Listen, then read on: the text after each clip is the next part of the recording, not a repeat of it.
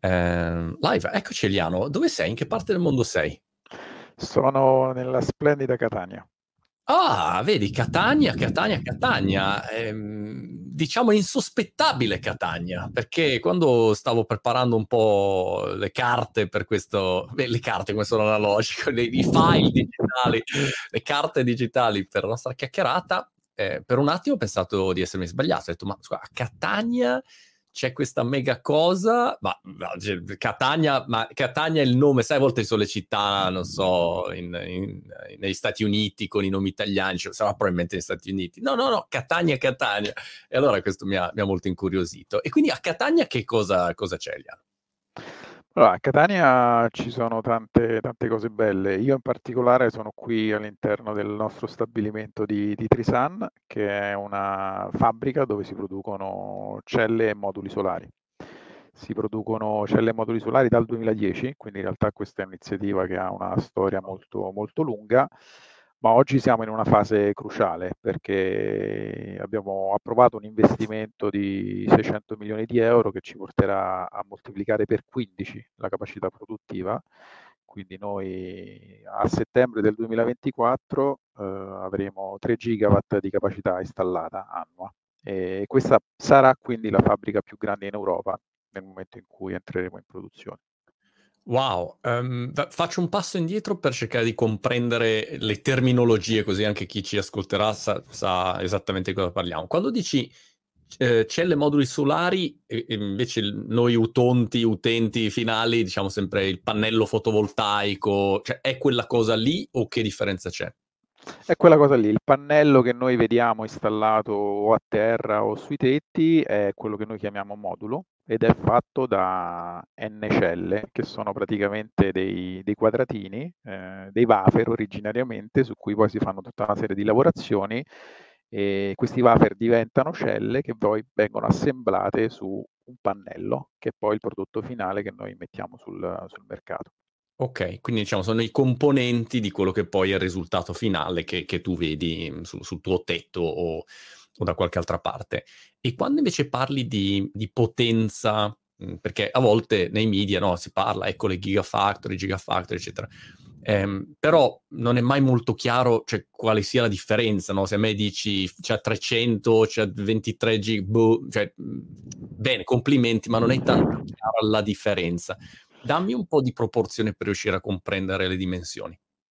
Alla potenza è, è sostanzialmente la, la, capacità produttiva che su un modulo la misuriamo in watt fondamentalmente, che se diciamo che un pannello oggi ha, per esempio noi andremo a produrre un pannello che arriva a 650-660 watt, se su quel pannello viene diciamo riflessa la luce solare e venisse eh, fatto lavorare a piena potenza nelle 24 ore del giorno, quel pannello ti produrrebbe 560 660 watt moltiplicati per le 24 ore della giornata. Poi chiaramente non è così perché il pannello non va sempre a piena potenza, di notte non c'è il sole, però fondamentalmente per tradurre quel dato di potenza che è di capacità produttiva in energia effettivamente prodotta, non fai altro che moltiplicare quella capacità per il numero di ore di funzionamento del pannello e quindi hai l'energia che a quel punto ti produci, fammi dire in casa, se sei un cliente che è attaccato alla rete, ha la possibilità o di prodursi l'energia o appunto di prendere la rete a cui è collegato. Ok. Quando dici la capacità, eh, quali sono le mm, complicazioni, diciamo, produttive per far sì che una cella o un pannello abbia più capacità o meno capacità? Eh, cioè, quali sono i parametri che, che, determinano questo livello di diciamo, efficienza e efficacia eh, poi dei pannelli finali? Ma ce ne sono diversi che poi sono, diciamo, gli elementi chiave eh, su cui stiamo cercando di far leva per entrare su un mercato che, come sappiamo, è molto competitivo e, e dominato oggi da, da, player asiatici, prevalentemente cinesi. Diciamo che questa potenza varia in funzione dei materiali che vengono utilizzati. Eh, qui parliamo eh, di celle eh, diciamo che utilizzano eh, polisilicio fondamentalmente che viene prodotto dal quarzo e queste celle vengono trattate, vengono trattate con dei materiali che hanno una capacità di assorbire fondamentalmente uno spettro più o meno ampio della luce solare. In funzione di questa loro capacità eh, e in funzione delle lavorazioni che vengono fatte su questi materiali, aumenta questa capacità di assorbimento e aumenta quindi l'efficienza della cella e quindi la potenza del, del modulo. Eh, questa è una, è una, cosa molto importante perché noi, per esempio, stiamo lavorando su delle nuove tecnologie che si chiamano eterogiunzione, cioè stiamo cercando di a- accoppiare materiali diversi in modo tale da aumentare lo spettro di energia che può essere catturato. E altro elemento importante, noi lavoriamo su delle celle bifacciali che quindi catturano la luce non solo in ingresso, ma anche quella che viene riflessa dal oh. terreno. Quindi tutti questi elementi contribuiscono a, ad aumentare l'efficienza della cella e quindi del, del pannello. Per noi è fondamentale perché la partita che giochiamo è proprio legata all'innovazione, quindi alla capacità di fare un qualcosa di diverso rispetto a quello che è oggi già disponibile sul mercato. Assolutamente, peraltro immagino che questo momento, con tutto il, mhmm, il tema e lo scenario macroeconomico dell'energia, il costo dell'energia, eccetera, cioè veda una grande richiesta in generale di fonti alternative. Quindi mi immagino che ci sia un, un enorme push, oltre a quella che è la direzione inevitabile, insomma, del, di, dell'energia del futuro, però mi immagino che sia un momento caldo, o, o mi sbaglio?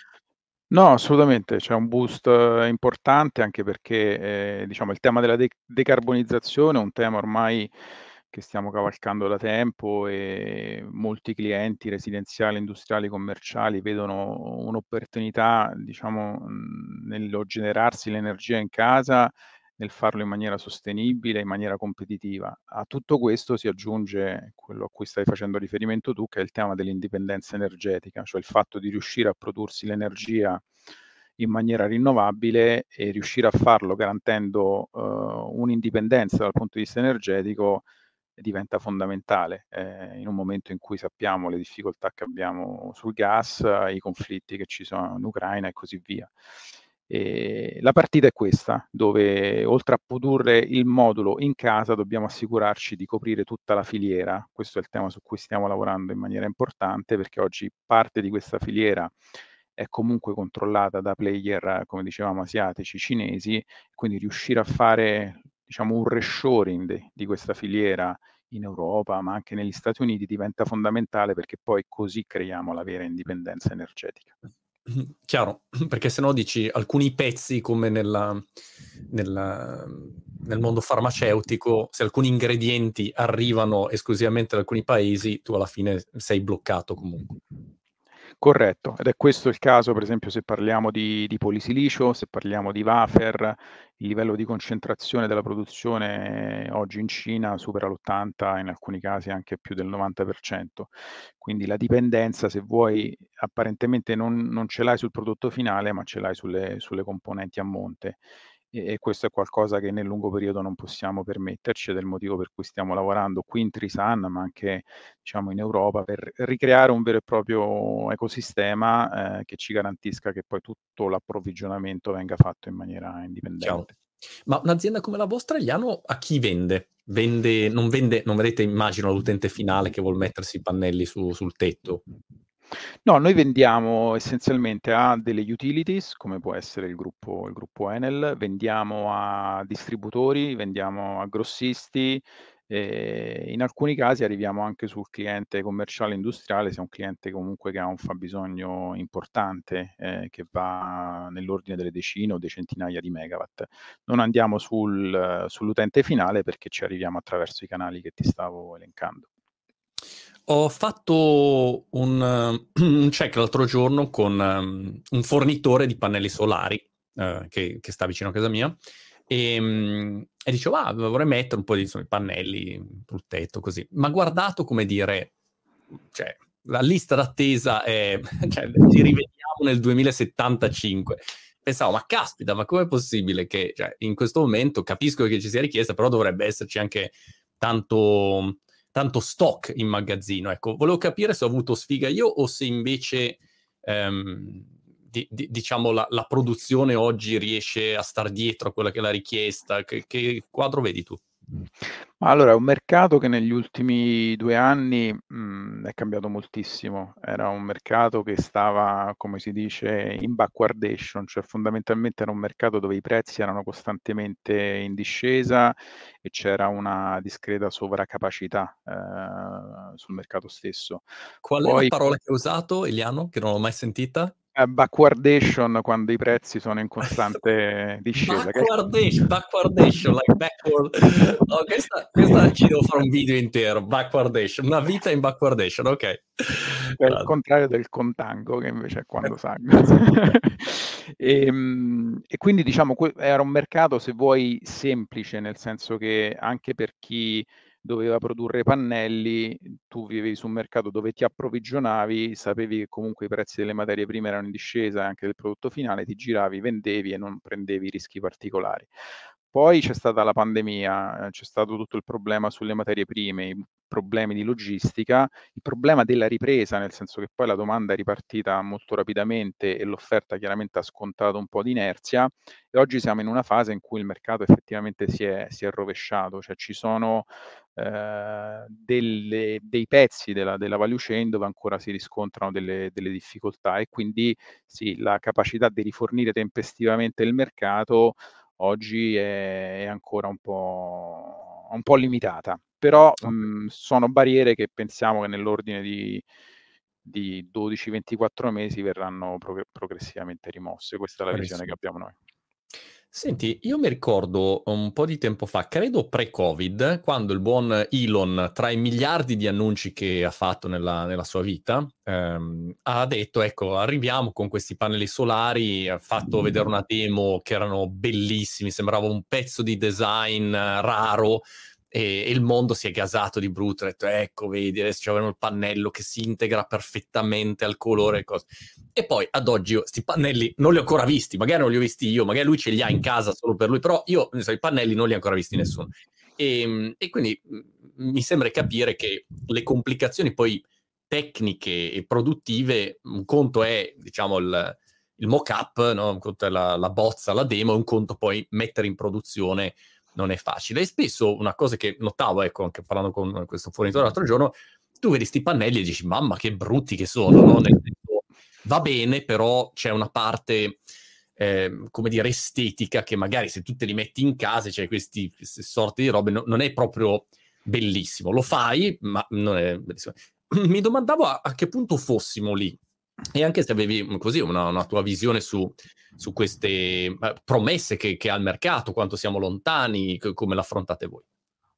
Ma allora il tema dell'integrazione con, con il contesto è un tema, è un tema fondamentale. Oggi i nuovi edifici spesso vengono costruiti eh, integrando già le soluzioni di generazione distribuita e questo chiaramente li, li, rende anche più belli esteticamente. Nel Repower Europe, che è il pacchetto lanciato recentemente dalla Commissione europea, si prevede che tutti i nuovi edifici abbiano in realtà queste soluzioni integrate. Si lavora anche su diversi modelli, c'è anche un'attività di marketing importante, a volte avrai sentito parlare della cosiddetta Black Edition, che è effettivamente il pannello nero che ha delle caratteristiche diciamo estetiche che eh, sono sicuramente più apprezzabili rispetto al pannello tradizionale che obiettivamente non è, eh, non è molto bello da vedere. E diciamo che bisogna lavorare in parallelo, bisogna lavorare molto sugli aspetti tecnici, sull'innovazione, sull'efficienza del pannello, senza trascurare il fatto che poi questo pannello diventa un oggetto molto visibile nel contesto in cui viene installato e quindi giustamente il cliente presta molta attenzione anche a questi aspetti più estetici rispetto a quelli funzionali. Ho visto che alcune aziende mh, che hanno messo grandi installazioni di, diciamo, di fotovoltaico hanno fatto anche queste operazioni cosiddette di roof vertising, dove hanno messo una serie di loghi di, di pubblicità, il proprio logo eh, disegnato sui pannelli, così da utilizzarli anche come piattaforma, che quando passi all'alto dall'aereo vedi il logo dell'azienda. Quindi si prestano poi magari a fare delle iniziative anche inaspettate, forse. Sì, diciamo che tutte le idee per uh, creare ulteriore valore sono idee che vengono esplorate. La parte di commercializzazione, di promozione, di marketing è una di queste, visto che poi i pannelli possono occupare anche superfici importanti. Un'altra idea molto interessante è quella di, dell'agrivoltaico, forse ne avrei sentito parlare, dove spesso si parla di competizione nell'utilizzo dei terreni tra la produzione diciamo, di energia solare e la vera e propria agricoltura e coltivazione diretta. Si stanno studiando e stiamo implementando soluzioni in cui non dobbiamo più scegliere fondamentalmente, si installano i pannelli in maniera un po' più alta, si creano anche delle zone d'ombra che possono favorire la coltivazione dei terreni stessi e quindi si evita questa, questa competizione ma si cerca di massimizzare di nuovo il valore che si può generare su un'unità di, di superficie. Chiarissimo. Senti, Catania, mh, con tutto rispetto per i miei amici eh, di Catania, numerosissimi, e peraltro ho vari amici anche mh, strepitosi start-upper eh, che, che, sono a Catania, Catania è una città bellissima, però non è la prima città che ti viene in mente per fare no? Una... La, la chiami Gigafactory o Gigafactory? Quale... Io forse Gigafactory um, propriamente, Vabbè. diciamo, pronunciandolo in italiano. Vabbè, facciamo la, la, Gigafactory. Cioè, la Gigafactory non ti viene in mente Catania, ti viene in mente, so, ecco, cioè, quei posti lì che, che, che, si vedono nei film.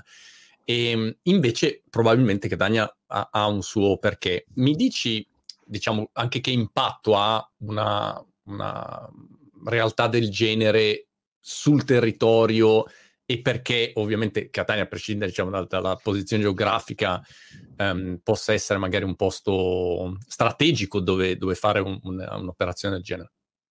Ma allora, io, pure, diciamo, uh, ho avuto una carriera molto internazionale, quindi eh, quattro mesi fa, quando mi è stato detto di occuparmi di questa cosa, sono rimasto sorpreso per primo.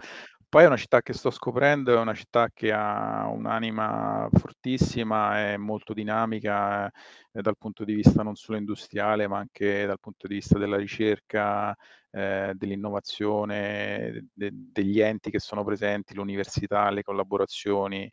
Eh, diciamo che la scelta in realtà, come ti dicevo, è nata 12 anni fa, nel 2010, perché la Trisan è nata in partenariato con la Sharp e la ST Microelectronics, che poi okay. è il vero motivo per cui siamo a Catania, perché qui hanno il loro headquarter e il building, diciamo, dove è presente la fabbrica, è un building che originariamente apparteneva a ST e, e, quindi diciamo tutto nasceva perché questo era un contesto in cui uno dei partner di fatto aveva una posizione che ha tuttora molto forte, dominante, radicata.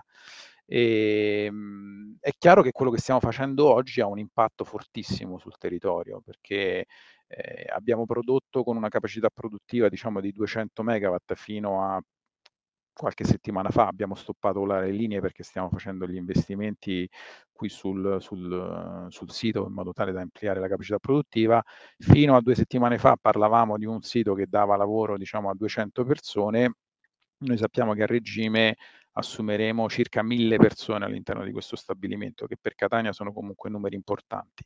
Altrettante persone lavoreranno attraverso eh, ditte terze esterne che comunque verranno coinvolte nell'operatività su attività che consideriamo meno strategiche, che quindi stiamo mm. esternalizzando, più c'è tutto un indotto che insomma se uno si mette a stimarlo con le famose matrici input-output o le social accounting matrix della World Bank, ci dice che sull'orizzonte di vita dell'impianto avremo più di 10.000 posti di lavoro che andremo a creare, quindi un impatto molto molto importante. E come fai a tenerti competitivo rispetto appunto a tutti questi concorrenti e, e anche, diciamo, cervelloni che vengono attratti no, per sviluppare mh, nuova tecnologia che ti permette poi di essere avanti agli altri, che è ovvio nel momento in cui uno trova una chiave diversa, accumula meglio, eh, ha più potenza, grazie a una, a una, scoperta tecnologica, chiaramente un vantaggio competitivo enorme. Come vi muovete mh, per restare ecco, sul pezzo in questo contesto? Eh, questa, questa, è la vera sfida e la risposta che ci siamo dati noi è provando a, a cambiare un po' le regole del gioco. Mi spiego meglio, i pannelli che oggi vengono prodotti vengono un po' um, considerati una sorta di commodity, c'è una competizione che è prevalentemente sul prezzo, c'è, c'è la percezione okay. che non ci sia la capacità di differenziarsi. Noi pensiamo in realtà che oggi il mercato stia chiedendo qualcosa di diverso, cioè il, il modulo che stiamo eh, immettendo noi sul mercato è un modulo che ha un'altissima efficienza, certificata superiore al 24.6% a livello di cella, è un modulo veramente circolare dove tutto il processo produttivo viene eh, costruito con l'obiettivo di minimizzare qualsiasi tipo di scarto e di riutilizzare quanto più possibile i materiali. Abbiamo un modulo che va, avrà un orizzonte di vita superiore ai 30 anni, avrà una degradation, quindi una riduzione di produttività molto inferiore rispetto a quella che hanno i moduli oggi. Quindi avremo un modulo eh, che poi sarà tracciabile, questo è l'altro elemento mm. fondamentale. Oggi quando si comprano le materie prime in Cina, e parlo del polisilicio, parlo dei wafer, i fornitori non sono spesso in grado di garantire la completa tracciabilità, che significa l'origine dei materiali, significa garantire che non ci siano lavori forzati, non ci sia lavoro minorile. Oggi per sempre più persone, clienti, industrie, è importante sapere la provenienza dei materiali, cioè non è più sufficiente dire mi produco l'energia in casa ed è rinnovabile quindi è bello. Bisogna capire come vengono fatte le cose, bisogna essere in grado di garantire tutto il processo produttivo, non solo in termini di carbon footprint di cui si parla molto, ma in termini proprio di processo, di rispetto delle regole, eh, di tutti quegli elementi che sono chiave nella produzione del nostro pannello. Noi riuscendo a garantire questo tipo di visibilità, riuscendo a garantire queste caratteristiche, offriamo qualcosa di veramente diverso. E quindi pensiamo, per rispondere alla tua domanda, in questo modo di riuscire a essere competitivi, continuando a innovare sempre, senza fermarsi, non ci sono limiti. Vogliamo portare il livello di efficienza del pannello sopra il 30% entro il 2025, che è un obiettivo molto ambizioso, ma ci lavoriamo quotidianamente, provando, testando ricette, materiali, è uno sforzo quotidiano. Che, che tipo di competenze vi servono? Hai detto ci saranno eh, mille persone, mille posti di lavoro, a, a crescere di più. Um, quali sono le competenze, se qualcuno sta ascoltando e dice, ah, caspita, guarda, io vivo a Catania, magari mi piacerebbe capire, entrare in contatto, ehm, che cosa serve, cosa cercate?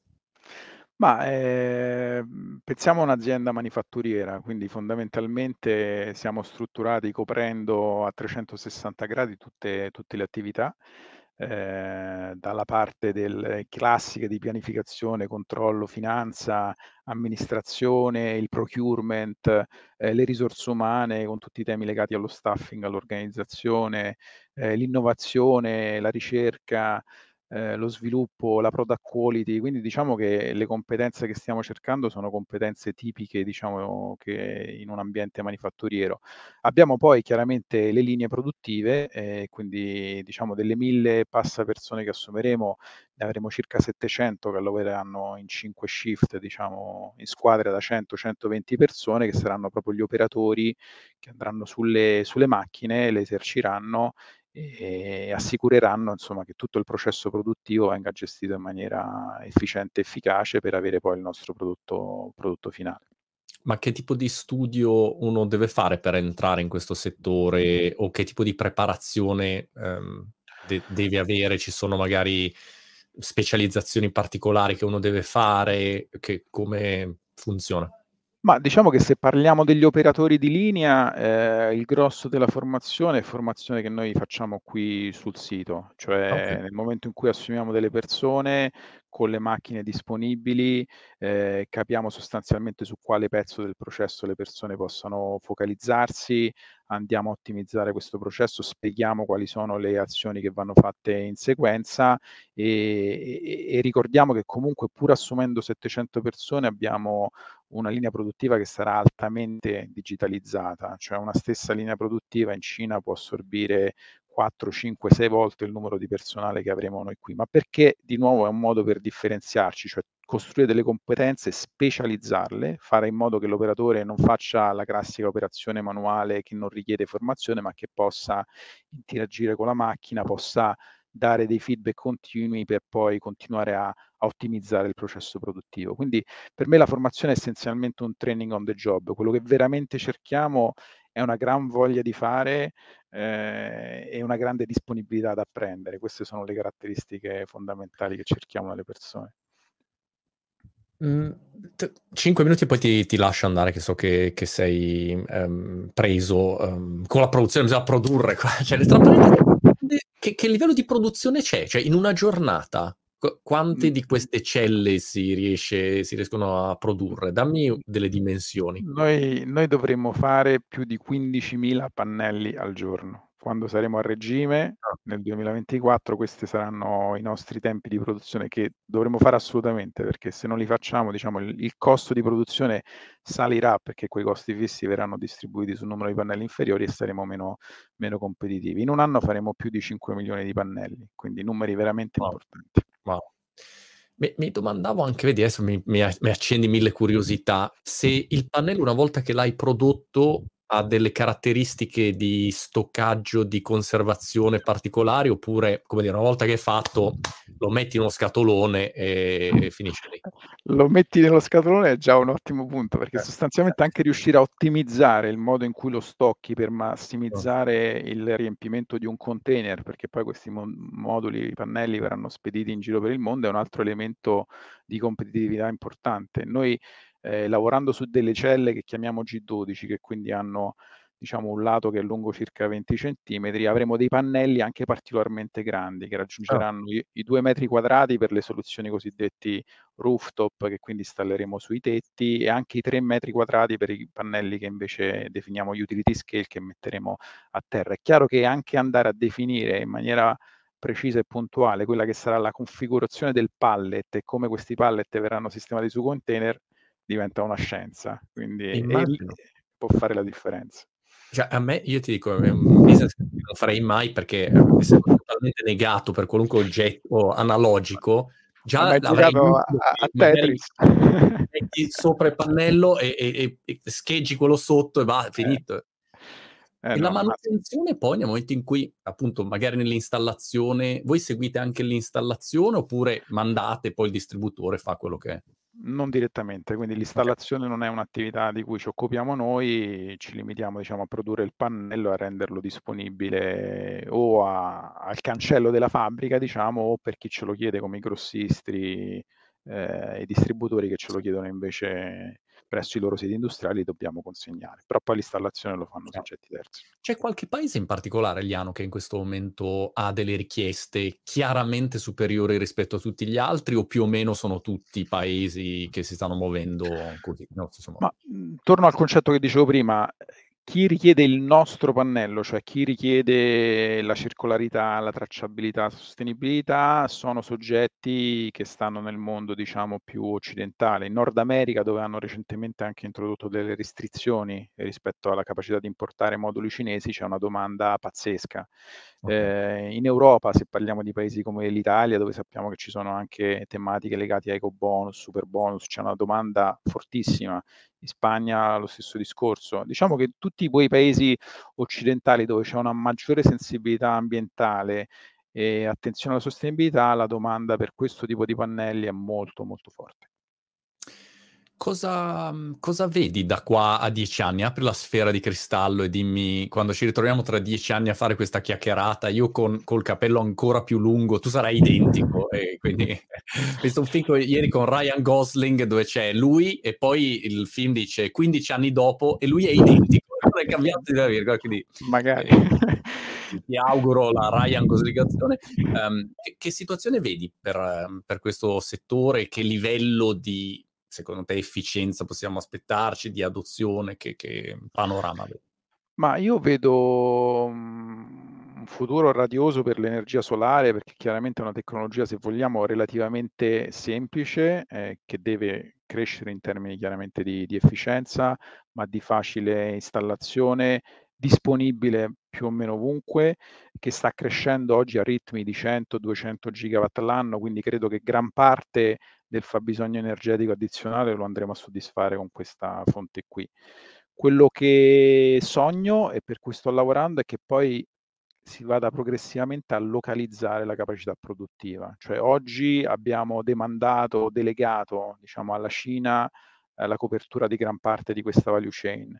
Quello di cui ci stiamo tutti rendendo conto è che in realtà dobbiamo continuare a investire nel solare, ma dobbiamo localizzare quanto più possibile le catene produttive in modo tale da spingere verso la decarbonizzazione, ma garantendo una vera indipendenza energetica. Molto bene, molto interessante Eliano. Se qualcuno in ascolto vuole mhmm, scrivere, scrivervi, candidarsi o insomma approfondire, do dove lo rimandiamo? Sito, Twitter? Come... Sicuramente sul sito di Trisan, sul nostro profilo LinkedIn, tutti i job posting li stiamo pubblicando sui social, quindi se c'è un interesse non esitate perché le candidature sono tutte molto molto benvenute. Trisan scritto 3, numero 3, S-U-N quindi Trisan è la, la, l'azienda che trovate su LinkedIn. Molto bene, eh, Eliano, grazie mille, ci vediamo alla prima occasione, spero a Catania, insomma, eh, prima o poi voglio passare. Sei benvenuto, grazie alla mille, prossima. a presto, ciao. ciao. ciao.